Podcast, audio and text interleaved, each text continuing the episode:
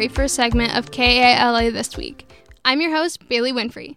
Kicking off the very first episode, we'll hear from Sierra with a recipe and Ryan with all things SAU sporting. Before we jump into Sierra's recipe, let's do a quick roundup of what's happening on campus and around the Quad Cities this busy weekend. Kicking off homecoming, tonight we have the pep rally at 7 p.m. in Lee Lohman Arena. Moving on to Saturday, we have the Taste of Ambrose from 11 a.m. to 1 p.m. in the McLaughlin Commons. Kickoff for Fighting Bee football game will be at 1 p.m. at Brady Street Stadium. Moving on to alumni events, we have the Bold reunion from 6:30 to 9 p.m. in the McLaughlin Commons. It will be $25 at the door and $15 at the door for 2020 graduates. Then we'll have the alumni homecoming concert with the symphonic band and the University Chorale from 7 to 8 p.m. in Allaert Auditorium in the Galvin Fine Arts Hall. Moving on to Sunday will be the homecoming mass at 10:30 at Christ the King Chapel. Then, very exciting for the class of 2020, they finally get their celebration ceremony at 1 p.m. in Galvin Fine Arts Hall. KALA will also be involved with some off campus activities this weekend. Tonight, our very own Dave Baker will be the MC of the Mississippi Valley Blues Festival. It runs from September 16th to the 17th. We are sponsoring and participating in the annual Mexican Independence Day Parade and Fiesta in East Moline. And this Sunday, we will be at Third Sunday Jazz concert sponsored by Polyrhythms in Bettendorf. And now we move to Sierra with her very exciting quesadilla recipe. This week on CC's Stress Free Recipes, I am bringing you easy and budget friendly recipes for all. This week, we'll learn how to make the ultimate quesadilla. First, lightly toast your flour or corn tortilla in the oven, microwave, or toaster. For me, I prefer using corn tortillas because they have a unique flavor compared to flour tortillas. Although I prefer the flour tortillas when they are soft and buttery and I can pull them apart to pick up my food, I recommend using corn tortillas for this recipe.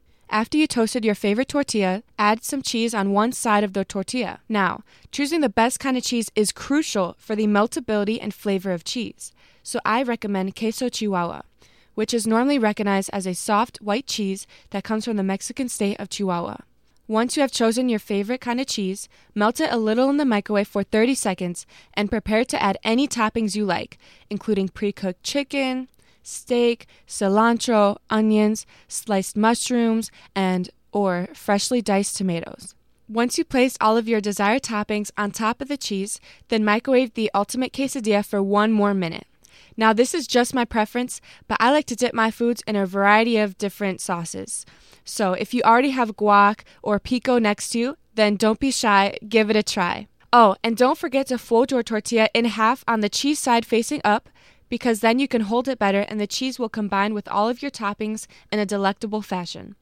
Some people make kimchi avocado quesadillas, shrimp quesadillas, and even a kale quesadilla. Whatever your heart desires, you can make it. Do you, and don't let other people tell you what you can and cannot add to your quesadilla because at the end of the day, it is all yours. This recipe is only a reference to what you could make, and I recommend being careful not to burn yourself while managing the food in the microwave, oven, or toaster. Whenever you are hungry and looking for a quick, easy meal, I highly recommend trying this quesadilla recipe.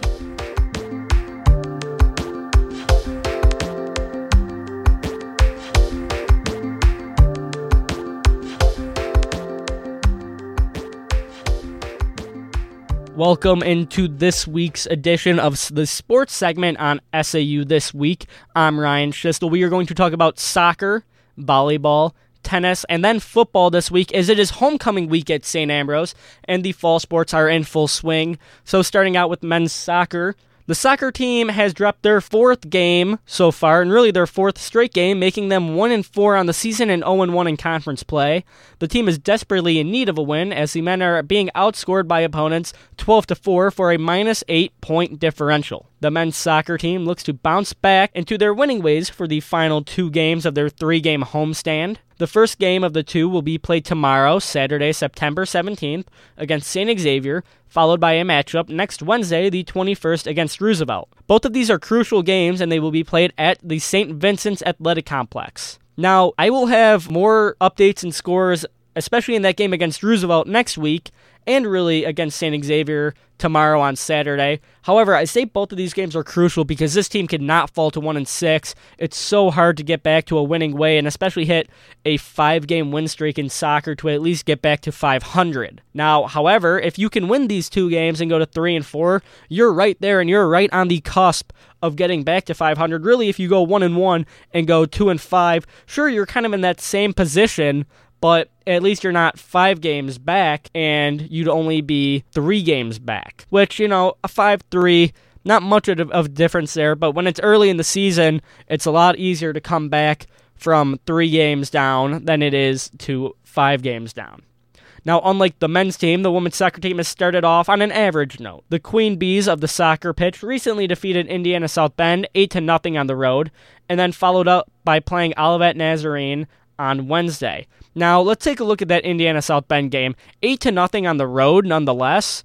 I mean, 8 to nothing in soccer is an incredibly high score. You know, sometimes in some games it's hard to put up 3 shots on goal, nonetheless to put up at least 8 and score on all 8 of those attempts. I'm sure the Bees took more shots than those 8 too. So, really, the team was firing on all cylinders against Indiana South Bend. The women's team, like the men's team, will play tomorrow against St. Xavier at home with a kickoff time of 4 o'clock. And then the Bees will also play Roosevelt at home, but that game will be played on Tuesday the 20th instead of Wednesday the 21st, like the men's team. Um, really, 2 2 and 1 so far is the record of the Bees women's soccer team. And so, you know, 500, that's not bad. I'm sure they wish they could have won the game that they drew, which ended 0 to 0. However, you're not going to be able to win every game. You're not going to lose every game, especially in soccer, because it is so hard to score in some of these games. And I really like the way that this women's team is developing so far in the early season. I think they definitely have a chance to hit a hot streak here soon and really take a commanding record, especially in the conference.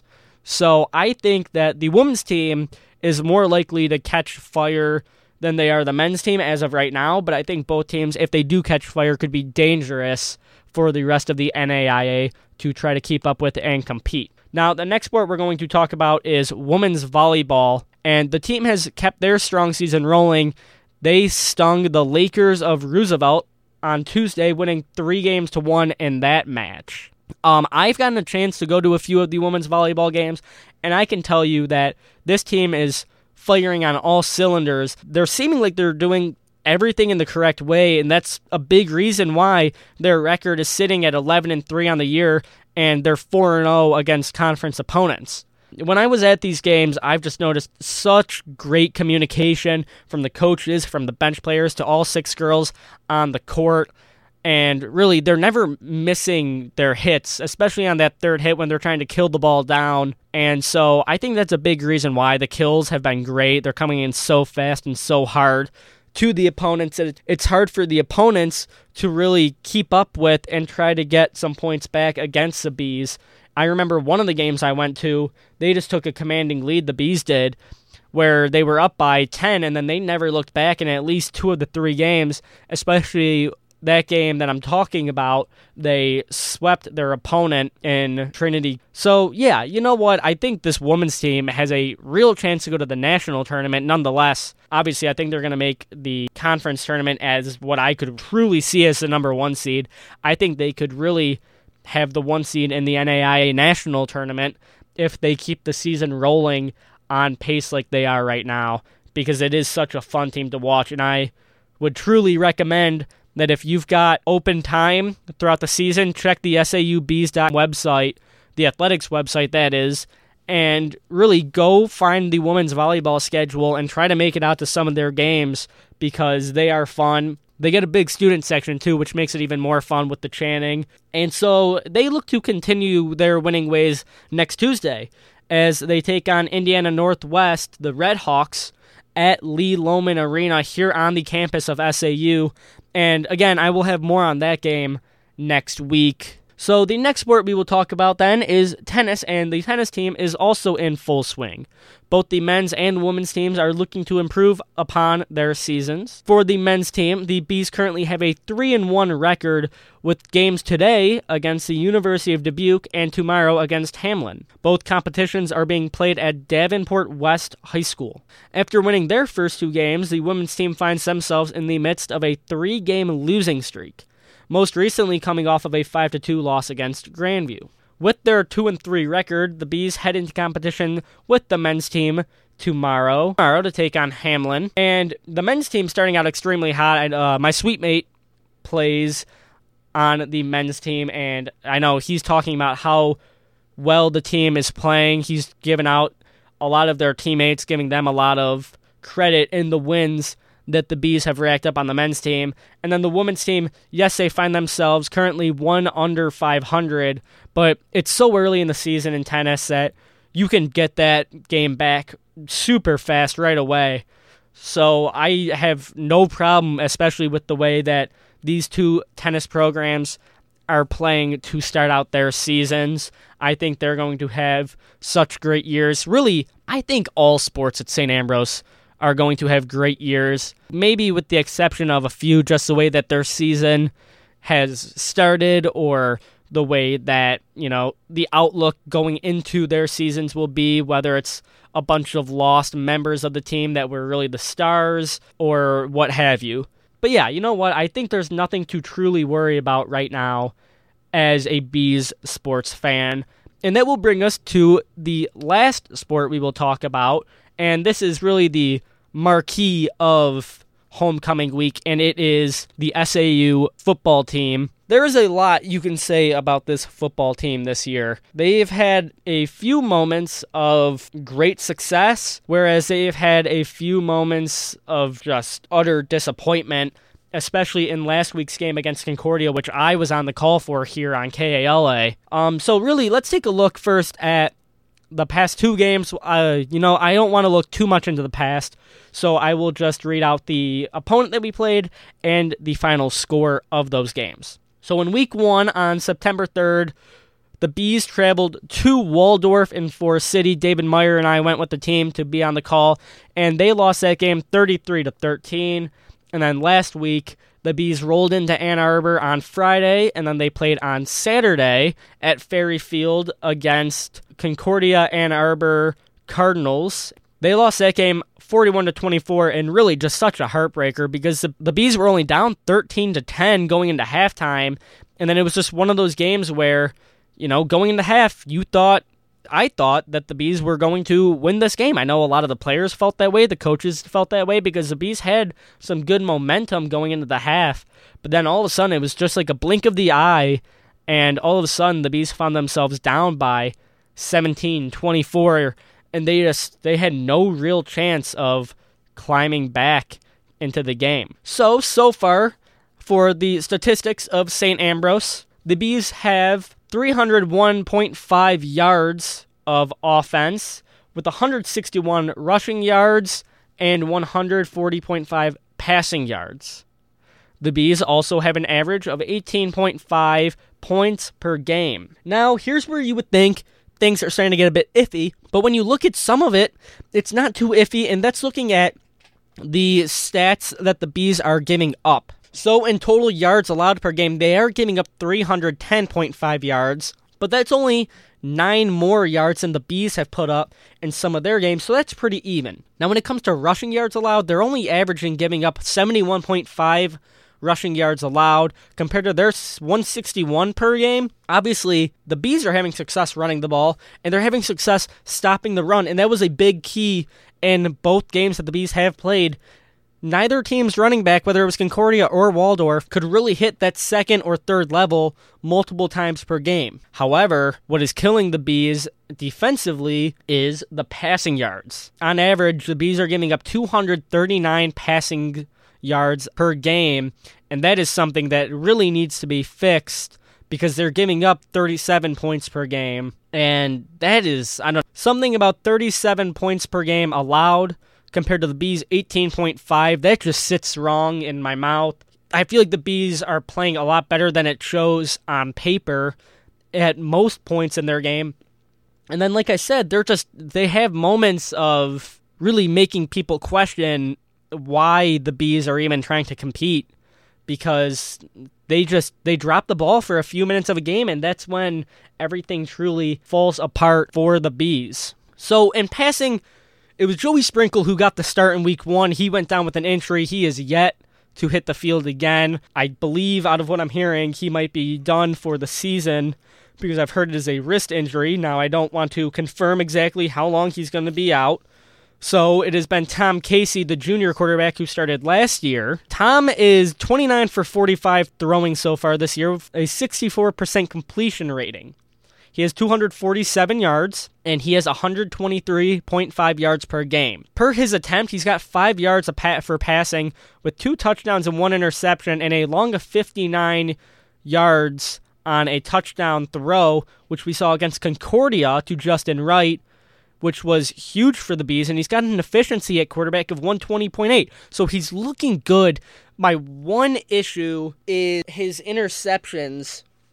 The one interception was thrown against Concordia. He was eyeing down his receiver the entire way, so the defensive backs for Concordia truly knew exactly where he was getting ready to throw the ball which meant he had to throw it in, I believe it was triple coverage, over his wide receiver's head nonetheless, straight to a safety that was just standing in the end zone. Now, rushing, everybody who has gotten a carry for the Bees has done a great job, especially Caden King, who leads rushers with 21 carries for 144 yards. He is the only back to surpass that 100 yard mark so far this year. He also has a touchdown on his longest run of the season for 60 yards. In his yards per game, Caden has 72 yards and he's averaging 7 yards a carry. That is exactly what you want out of your running back, and that's why I think he should be getting the most reps in every game. Receiving my my standout player for the Bees receiving wise has been Ben Gilbert, the sophomore wide receiver. He's doing kick returns, punt returns, playing on offense as a receiver and he's just making plays happen when a lot of people think that they wouldn't happen. And then Justin Wright, another big name senior wide receiver for the Bees, he has a touchdown. He has the only touchdown out of Bees' true wide receivers. That came against Concordia. As I said, it was Tom Casey's touchdown pass. And then Israel Taylor, who really is a tight end, has a touchdown. And again, that was thrown by Tom Casey in the first game of the season. Now, the thing that is absolutely destroying the Bees has been special teams. In the first game, it was on extra points and field goals, where Namio had some of his kicks blocked or just tipped that led to misses. That was a big issue for the Bees against Waldorf, but then that got fixed, and it turned out to be the punt team as well as the kickoff and kick return teams for the Bees. Starting with punting, you know, the punt defense has been okay for the Bees. They haven't given up any huge returns. However, on punt returns, there have been a few muffed punts. There have been a few questionable fair catches that have landed inside the Bees' own five yard line when they could have just gone into the touchback or, you know, just making bad returns. Punts have been led by Ben Gilbert, who has seven returns for 83 yards a long of 20.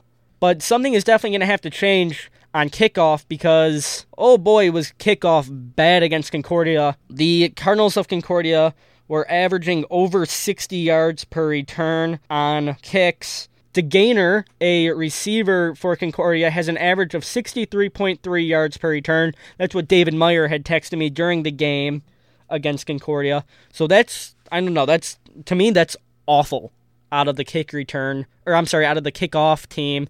As DeGainer, I remember he had a 100 yard touchdown return right down the Bees sideline right after the Bees had scored, nonetheless, that took all the momentum away from the Bees. So kickoff is going to have to be fixed up a little bit. On kick return, you know, the return men in Gilbert and Crawford, they can't do too much when they're not getting blocks. I felt like every time that either Gilbert or Crawford were brought down, there were five guys tackling them, and then when I would stop watching the return men to see who wasn't blocking, it was I felt like it was over half of the guys who should be blocking for the return men, as instead of trying to actually give a block, the return team was just trying to put their shoulder into a man on the opponent's kickoff team and just try to lay them out instead of setting a good block and giving holes for the return men. But this week, it, like I said, it's homecoming. It's the home opener against Lawrence Tech at Brady Street Stadium. Um, homecoming alone should give the Bees so much energy. I remember getting off the bus against Concordia. One of the offensive coaches said there is no 0 3, there is no losing at home, and it's homecoming. There is no losing on homecoming. So, you know, the coaches are done with the losing ways. And I think, it was seeing as though it's homecoming, it's the last homecoming that a lot of these seniors will ever get to play in, obviously. The Bees are going to come out fiery, and I can see the Bees getting the win this week against Lawrence Tech. And that is going to do it for the sports segment on this week. I am Ryan Schistel. Thank you so much for listening to the sports segment. I will be back next week with more. Thank you for listening to the very first segment of KALA This Week. All content was written by Ryan Schistel, Sierra Mari, and Bailey Winfrey. Tune in next week at 4 p.m. Thank you.